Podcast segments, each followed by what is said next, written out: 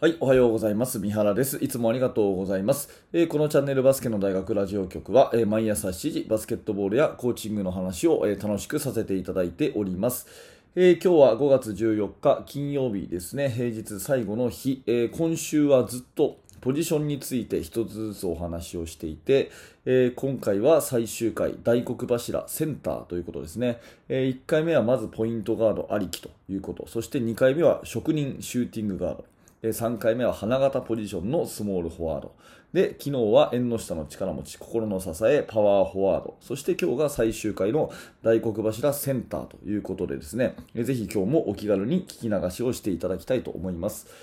えーと、まず、この大黒柱って言葉ですけど、私もね、もう、あのーまあ、今、まだ40歳なんで、えーと、大黒柱のある家に住んだ経験がないんですが、まあ、昔はね、太くて大きい柱がドーンとこう、家を、の中心に立ってて、でそれが、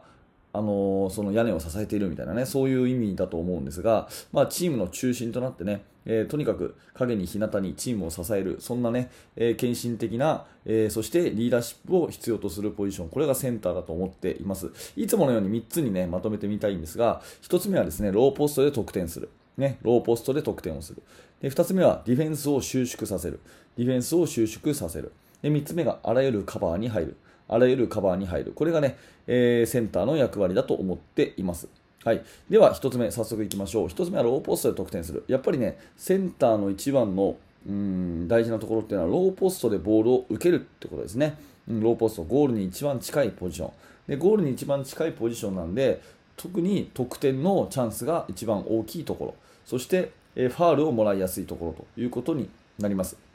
あのえーハイポストがどちらかっていうとね、えーパスを経由するための、えー場所っていうのに対してローポストはとあの得点を取るための場所っていうねそういうイメージで、えーいていただいていいと思うんですね。ちょっと声がなんか枯れちゃって聞き苦しくてすみません。えっともう一回言いますね。ハイポストがパスをどちらかというとパスがメインの場所。ね、それに対してローポストはどちらかというと得点がメインの場所ということで、えー考えていただいていいと思うんですね。で3秒のバイオレーションの制限区域ってあると思うんですが、まあ、あれって何であるのかってそもそも考えたら3秒以上ローポストにポジションを取るとディフェンスはできないからって話ですね。3秒以上ローポストにポジションを取るともうディフェンスするのがもう無理だからっていう話なんですよ。だから逆に言うとですねあれギリギリまでこうポジション取った方がいいんですね。2.99999秒までポジション取った方がディフェンスを苦しめることになるということで考えていただければ分かるかなと思いますのでなるべくね、えーセンターはしっかりとあのそれこそ大黒柱としてローポストにがっちりポジションを取ってボールをくれというふに要求してですねどんどん得点に絡んでいって相手の、えーファールをもらうような、ね、ゴール下を荒らすようなそういうプレーをまずしていくということが大事かなと思います。これがまあ1つ目ですね。2つ目は、えーディフェンスを収縮させるということで今の話の延長で、ね、考えていただきたいんですが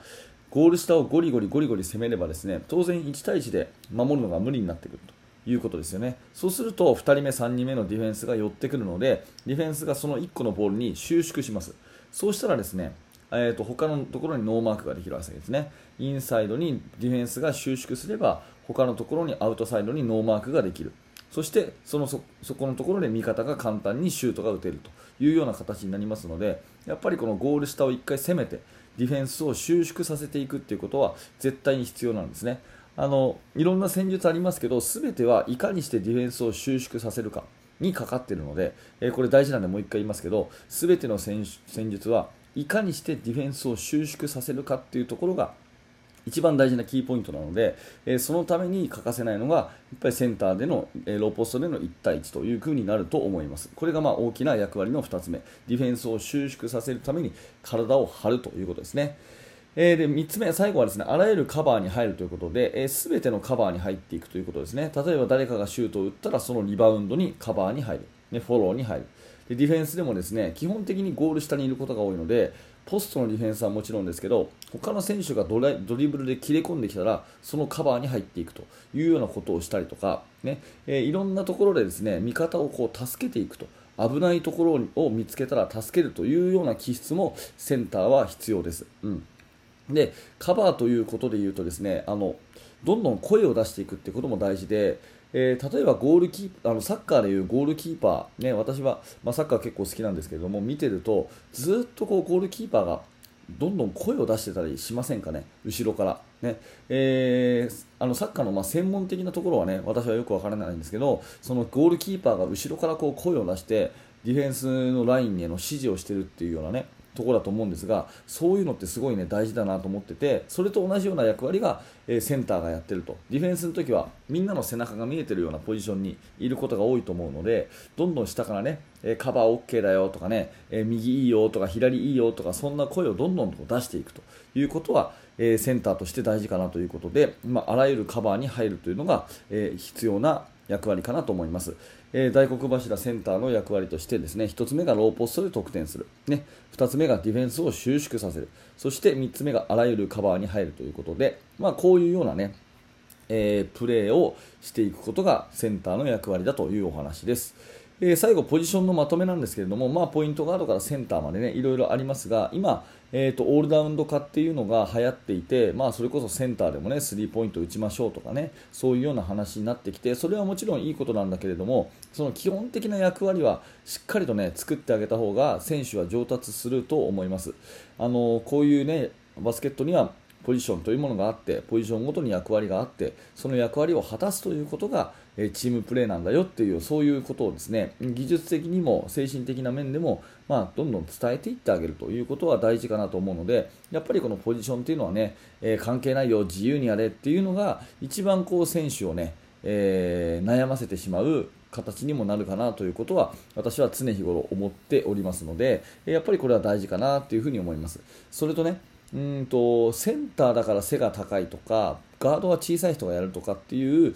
その身長だけで決めるっていうのもあんまり良くないと思います。当然センターは大きい方がいいしガードはね、えー、小さい人が多いんだけれどもそれというよりはその適性ですよね。性格的な面とか、えー、体力があるとか身体的な特徴ですよね。そういうのに合わせて総合的にポジションを決めていく、まあ、要はえー、背が小さくてもですねゴール下がすごい好きっていうんであればやっぱセンターをチャレンジさせるべきだし、うん、あの背が小さいからって言ってポイントガードっていうことじゃなくてね、うん、あのスモールフォワードの方が向いてるっていう選手もいるしそういうところはですね、え身長だけでこう安易に当てはめないっていうところも大事かなと思います。それと最後にですね選手の希望を聞いてみるっていうのも大事かなと思います。これはまあ高校生以上ねある程度経験した子に対してってことだと思うんですけどなんとなくこう監督の見立てで当てはめていくということだけじゃなくて、えどういうプレーがしたいとかどんな自分になりたいのなんてことを聞いてですねそこからチームの役割と照らし合わせてポジションを決定させていく。そんな風にしていくと、まあ、納得をすると思うので、えー、選手の、ね、やりたいプレー、憧れの選手、そういうのを聞いてみてですね自分はどんなことをやりたいのかっていうことを聞いてみて、うん、あんまりこうえー、指導者が思い込んでですねお前はこれねっていう風に簡単に当てはめすぎないというところもまた大事かなと思っています。はい、えー、ポジションについていろいろね、えー、お話をさせていただきました。えっ、ー、と、一旦ね、ポジションについては、あのお話はこれで終わりますけれども、まあ、皆さんの参考になれば嬉しいですし、なんかね、えー、意見が、意見というかあの、こんな考え方でやってますとかですね、そういうことが、お声があればぜひコメント欄にて書き込んでいただければ嬉しく思います。はい、ありがとうございました。えー、このチャンネルはだいたい10分ぐらいの放送をですね、毎朝7時、本当に毎朝です、えー、やっております、えー、ポジションについての話は一旦終わるんですが、明日は明日で全然違う話をしようと思うので、もしよかったらまた明日も聞いてください。え高評価のボタン、チャンネル登録よろしくお願いします。